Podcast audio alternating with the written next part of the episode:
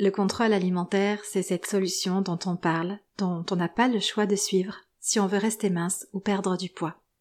Aujourd'hui, je te révèle tout ce que tu as besoin de savoir sur ce fameux contrôle qui fait partie de ta vie. Tu es ici, car comme moi tu penses qu'aucune femme ne devrait vivre pour se conformer au monde extérieur. Tu es ici car tu penses comme moi que ta liberté d'être vaut la peine d'aller au-delà de tes peurs et de tes croyances. Tu es prête à découvrir en toi cette possibilité de choisir quel sera ton regard sur le monde extérieur, sur ton monde intérieur, pour faire de toi une femme libre. Libre d'être, libre de son corps, libre de manger. Bienvenue, ces révélations pour un futur sans régime. Un espace où chaque femme opère une seule transformation, celle de revenir à soi, à son authentique féminité. Je suis Céline, fondatrice de l'expérience révélationnelle, et ma mission est de contribuer à la libération des femmes mal dans leur peau. Aucun corps ne devrait avoir honte d'exister et se priver d'être en joie. Alors oui, bienvenue à toi, à ton âme, à ton esprit, à ton corps. Ici, tu vas apprendre à te révéler. Hello hello, j'espère que tu vas bien. Aujourd'hui, je viens de parler de contrôle alimentaire et je trouve que ça tombe plutôt bien après l'épisode de la semaine dernière où justement tu as pu embarquer dans la tête d'une personne qui contrôle son alimentation par peur de grossir. Donc je t'invite à aller écouter l'épisode si tu l'as loupé, il s'appelle Ces pensées qui nous font grossir. Je te mets le lien dans le descriptif de cet épisode. Et ça va aussi t'aider à reconnaître ce qu'est le contrôle alimentaire parce que finalement c'est devenu quelque chose de tellement naturel dans notre société de faire attention à ce que l'on mange que bah, énormément de personnes utilisent le contrôle finalement pour manger sans s'en rendre compte. Et c'est très fréquent que je rencontre des personnes qui me disent qu'elles ne se privent pas, alors que bah, si je les observe, en réalité, elles se privent ou elles ont un comportement compensatoire pour éliminer les écarts qu'elles auraient pu faire. Et tout ça sans s'en rendre compte. C'est pour ça, si t'as pas écouté l'épisode de la semaine dernière, je t'invite vraiment à le faire. Ça va être complémentaire à celui d'aujourd'hui et ça va peut-être t'aider à avoir des déclics aussi sur le contrôle que tu pourrais mettre dans ton alimentation. Alors, le souci, c'est que le contrôle alimentaire, à terme, ça fait grossir. Donc, quand on veut perdre du poids, bah, c'est pas trop une bonne idée en fait. Et en plus de faire grossir, bah, ça rend coupable. Alors déjà, c'est quoi contrôler son alimentation? Le plus souvent, ce que je vois le plus en consultation, ça va être compter ses calories ou alors peser ses aliments. Ça, c'est vraiment le plus fréquent. Puis après, dans la discussion, on se rend compte que les personnes ont aussi un listing des aliments qui sont bons ou mauvais. Et là, du coup, on va décider de contrôler ce que l'on mange ou ce que l'on ne mange pas. Et puis enfin, il y a aussi le contrôle au travers de la fréquence. Par exemple, on va adopter des règles de fréquence dans sa manière de manger. Donc euh, une qui est très connue, c'est je fais attention toute la semaine et je me fais plaisir le week-end. Il y a aussi euh, je vais faire un ou deux repas plaisir, on appelle ça du cheat meal maintenant, dans ma semaine. Bref, tu l'as compris, c'est une manière de s'autoriser des aliments plaisants, des aliments interdits. J'aime pas trop dire le mot plaisant parce qu'on peut prendre du plaisir avec euh, tout un tas d'aliments, mais en tout cas, dans les règles du contrôle, il y a des aliments qui sont interdits, ces aliments sont plaisants et donc on va se les autoriser mais sous une certaine fréquence. Et tout ce contrôle se fait par notre cerveau. Quand on est dans le contrôle alimentaire, c'est notre cerveau qui va être aux commandes et qui va décider ce que sera notre manière de manger. Et d'ailleurs, ce contrôle fait par le cerveau, j'appelle ça l'approche mentale dans l'alimentation, et je te parle de cette approche mentale dans un atelier que j'ai fait il y a quelques semaines, et si tu veux, il est disponible sur ma chaîne YouTube, donc lui aussi, je te mettrai le lien du coup dans le descriptif pour que tu puisses aller le regarder. Il est aussi intéressant puisque je te parle de cette approche mentale et je te donne des clés pour basculer dans l'approche corporelle. Donc euh, ça serait pas mal du coup euh, que tu puisses le visionner pour t'aider. Et cette approche mentale, finalement, on pourrait penser qu'elle est bien. En tout cas, à première vue, si on ne s'y intéresse pas trop, il n'y a pas trop de raison de penser que c'est pas la bonne solution.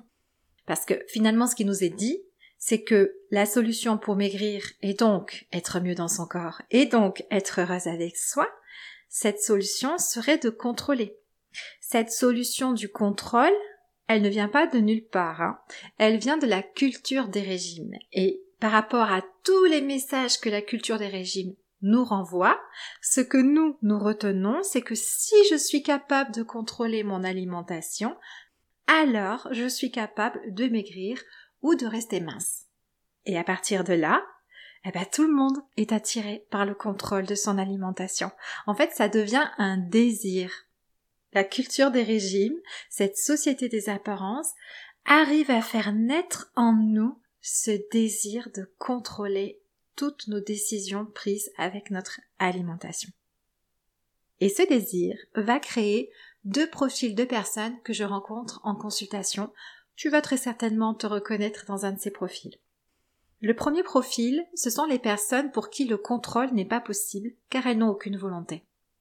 C'est pas moi qui le dis qu'elles n'ont pas de volonté. Ce sont les personnes qui viennent s'asseoir face à moi et qui me disent je n'arrive vraiment pas à me contrôler, je n'ai vraiment aucune volonté. Et le deuxième profil, ce sont les personnes pour qui le contrôle est tout à fait possible pendant de longues semaines, voire de longs mois, mais ce sont des personnes qui ne sont pas assez motivées ou pas assez persévérantes. Et ça aussi, c'est elles qui le disent. J'ai tenu pendant trois mois, au final j'ai craqué, je manque vraiment de persévérance, je manque vraiment de motivation, j'y arriverai jamais. Bon, Qu'est-ce qu'on peut retenir finalement? C'est que personne n'arrive réellement à se contrôler H24 en tout temps sur du très long terme ou de manière définitive, à moins de souffrir d'orthorexie. Et l'orthorexie, c'est un trouble qui mène au contrôle excessif de son alimentation. Et là, l'objectif, ça n'est pas de contrôler, mais d'apprendre à lâcher le contrôle. Donc avant de s'intéresser à ces deux profils, j'aimerais qu'on s'arrête quand même deux minutes sur le contexte dans lequel nous vivons.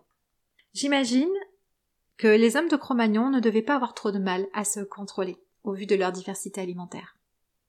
En revanche, aujourd'hui, c'est beaucoup plus complexe. Il y a toute une industrie qui nous vend des aliments ultra transformés, ces aliments qui nous procurent beaucoup de plaisir alimentaire et qui ont la capacité de nous réconforter, on se retrouve avec une nourriture qui est pratique, plaisante, réconfortante et qui existe tout autour de nous. Elle est facilement accessible, elle existe en abondance et on en fait la promotion à chaque coin de rue. Alors à ton avis, est-ce que c'est possible ou pas de se contrôler H24 et de manière définitive dans ce contexte d'abondance alimentaire et d'aliments ultra transformés Maintenant, je vois des femmes qui ont cette sensation de ne pas parvenir à se contrôler pour des raisons diverses. Il peut y avoir un passif de restriction alimentaire et trop d'interdiction tue l'interdiction. Ça peut également venir d'une alimentation émotionnelle qui est mal accueillie et qui pousse à la compulsion. Il y a aussi l'impulsivité ou la difficulté à faire face à un imprévu. Et puis il y a tous nos sens. Chez certaines personnes, les sens sont hyper stimulés par l'alimentation. On ne peut pas faire le tour de toutes les raisons complexes qui peuvent pousser à manger plus ou avoir des difficultés à se contrôler, ça serait beaucoup trop long, mais ce que je veux te partager, c'est que l'absence de contrôle, ça ne se résume pas à une absence de volonté. Donc avant de te sentir incapable de te contrôler, demande-toi, mais qu'est-ce qui me pousse à la suralimentation? Qu'est-ce qui me pousse vers la nourriture au point d'avoir cette sensation que je ne peux pas m'en empêcher? Parce qu'à première vue, tu penses que c'est parce que tu n'as pas de volonté que tu ne peux pas te contrôler. Mais si tu es dans une expérience d'une émotion désagréable, par exemple, la solution serait dans comment rendre l'accueil de cette expérience, de cette émotion, moins désagréable pour ne pas aller la gérer, trouver une solution dans l'alimentation. Seulement, on pense tout de suite au contrôle. C'est ce qu'on nous a appris à faire. Aux yeux de la société, ne pas se contrôler, c'est une preuve de faiblesse. C'est le fameux quand on veut, on peut. Du coup, tu te retrouves, par exemple, pris par une émotion forte, intense et très désagréable, tu as envie de manger pour venir apaiser, calmer ou effacer cette émotion, Effectivement, il y aurait un travail à faire sur l'accueil des émotions. Peut-être aussi qu'il faut accepter que parfois on n'y arrive pas, on a du mal et donc on va s'autoriser l'alimentation. Mais ce fameux quand on veut, on peut nous laisse croire qu'on est incapable de se contrôler et que le problème vient de là. Et le contrôle prend la première place sur le podium des différentes solutions qui s'offrent à nous. Seulement que ce soit l'alimentation émotionnelle, l'hyperstimulation de nos sens, trop d'interdictions, ça ne se gère pas avec plus de contrôle. Le contrôle est impossible dans ces moments-là. Il est vraiment très difficile. Pourtant, on se sent coupable et incapable et sans volonté. Donc peut-être que tu ne te sens pas capable de contrôler ton alimentation parce que tu ne t'es pas encore intéressé aux causes d'une suralimentation, de l'hyperphagie, de fringales, de compulsion, de désir d'aller vers des aliments constamment ultra transformés par rapport à d'autres aliments. Et tes solutions se trouvent ici, et non pas dans un désir de contrôle absolu. Et je vois aussi des personnes qui arrivent à se contrôler pendant des semaines, voire des mois.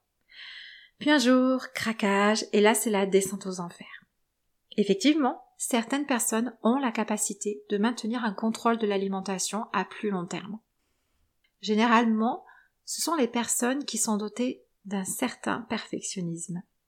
Et ce perfectionnisme leur permet de tenir le contrôle sur d'assez longues périodes. Mais c'est aussi ce qui va leur faire défaut, puisque du coup, elles vont croire que le contrôle alimentaire n'est pas un problème, mais une solution. Puisque si je tiens un ou deux mois, c'est que c'est possible, et si je craque, c'est que j'ai manqué de persévérance.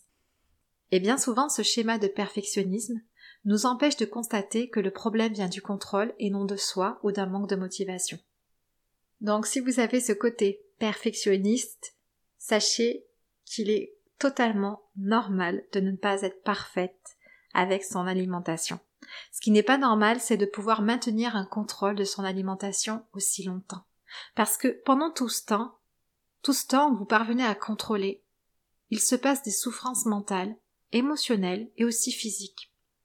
Et bien souvent, ces frustrations, ces souffrances, ces non-écoutes de soi sont ignorées. On souffre, mais on contrôle. Et le contrôle à ce moment-là, est-ce qu'il est vraiment bon pour soi dans ces conditions? Dans tous les cas, on va remettre la faute sur un manque de volonté ou de persévérance ou de motivation, sans jamais remettre en question la capacité réelle de pouvoir contrôler en tout temps notre alimentation, dans le contexte d'abondance alimentaire et de nourriture ultra transformée que nous connaissons aujourd'hui.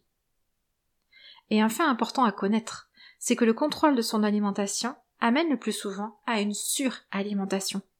Sauf que ça ne se voit pas chez les personnes qui ne prennent pas de poids, mais qui est flagrant chez les personnes qui grossissent facilement. C'est pourquoi je te conseille d'arrêter la comparaison avec les personnes autour de toi qui peut-être oui contrôlent leur alimentation et restent minces. Leur minceur ne vient pas du fait qu'elles arrivent à contrôler. Leur minceur vient en partie de leur métabolisme et de leur génétique. À la loterie des métabolismes, elles ont tiré les bons numéros. Et je t'invite à te questionner finalement sur l'intérêt de l'industrie du régime à te vendre encore et encore du contrôle alimentaire comme solution. Parce que ça fait des dizaines d'années maintenant qu'on connaît les dégâts sur le corps et l'issue qui est la prise de poids. Et pourtant, on en entend parler toujours plus. Je vous l'ai déjà dit, il y a une histoire de sous là-dedans. Parce que, oui, s'ils devaient réellement vous montrer les résultats à long terme, au-delà de six mois, de leur offre de régime, clairement, vous n'achèteriez pas leur solution. Et pour terminer cet épisode, je te conseillerais de remettre du bon sens dans ton alimentation. Agis plutôt pour prendre soin de toi. Qu'est-ce qui est important pour toi en alimentation et non important pour ton poids? Je t'inviterai à aller vers toi en écoutant ton besoin dans chacun de tes choix alimentaires. Questionne tes besoins et respecte-les. Ça, c'est une vraie rééducation. Parce que le contrôle mental est coupé du corps. Donc c'est basculer de la tête au corps. Et quand on y pense, entre la tête et le corps, qui est-ce qui sait quels sont les besoins énergétiques? À quel moment le corps a besoin d'énergie? À quel moment il n'en a pas besoin sinon il va stocker? La tête, elle est là pour te faire passer le message. Mais à la base, celui qui sait et qui envoie le signal, c'est ton corps. Donc ça serait plus intéressant d'aller l'écouter lui. Éloigne-toi en douceur de cette culpabilité. Ce contrôle alimentaire, c'est pas un truc viable. C'est une solution extrêmement désirable. C'est vrai, mais inefficace à long terme. Donc, mets de la conscience sur où est-ce que ça te mène, ce désir de contrôle. Ça fait certainement des années, des mois, que tu es piégé là-dedans. Peut-être que tu peux prendre le temps aujourd'hui de te poser et te dire bon bah finalement, qu'est-ce que ça m'a apporté tout ça? Et si je continue comme ça, dans plusieurs mois, dans plusieurs années, où est-ce que j'en serai? En fait, l'industrie des régimes a bien compris que la peur de grossir ou de rester avec un corps gros, c'était une émotion qui allait leur apporter beaucoup d'argent. Et donc, avec sa copine, la Société des apparences, elles ont fait en sorte de mettre une pression énorme sur votre poids, sur votre assiette, pour vous sortir la solution miracle à votre peur, le contrôle alimentaire.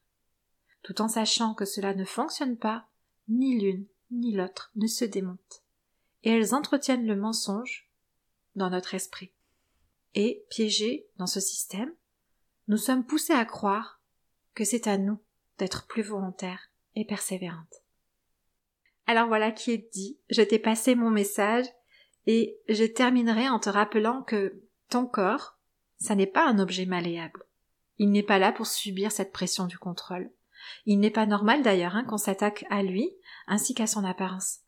Parce que, au travers de ton corps, c'est à ta dignité, c'est à ta liberté qu'on déclare la guerre. Et tu peux dire non. Vas-tu commencer à dire non? Je te le souhaite. Je te souhaite un gros stop face à toute cette industrie. Je te souhaite de prendre soin de toi et on se retrouve la semaine prochaine. Bye bye.